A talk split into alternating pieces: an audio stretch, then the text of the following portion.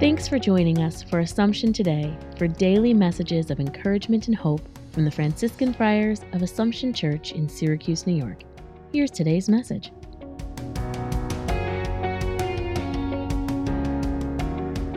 A spiritual sharing for Good Friday, April the 15th. Good Friday is the only day the sacrifice of the Mass is not offered by the Church. Why? Because all that we celebrate today is what we recall in each and every Mass that is celebrated.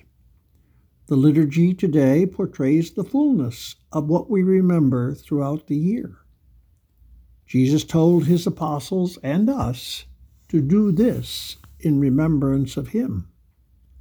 Our liturgy today shares that with us in detail. The death that Jesus undergoes is what sin has done to us.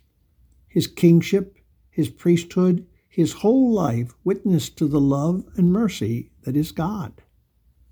God's eternal Son lays down his human life that you and I may be able to have eternal life with him. Lord Jesus crucified, have mercy on us. Thanks for joining us today.